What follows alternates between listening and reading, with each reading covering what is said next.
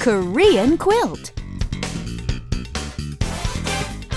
Hi there, everybody. It's time for Korean quilt. That's I'm Anna. right. And I'm Richard. It's your guide to the Korean language and culture. Can you believe we're already back, Anna?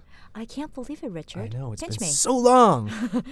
Hey, Richard, didn't you say that a friend was coming here to Korea to visit you? I did indeed, which is why I'm a little bit absent minded. He's coming this coming week. Okay, great. Uh, is he staying with you in your house? No, he will not be staying with me. He's going to be staying, that's right, at a hotel. Okay, great. And that just happens to be our expression for today.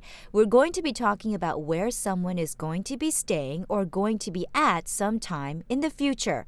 So, someplace에 있을 거예요. This person is going to be staying at some place. Right, so if you had a hotel name, for example, you'd say the hotel name, then 에 있을 거예요. Okay, so Richard, where are you going to be later? Right, so I'm thinking here library.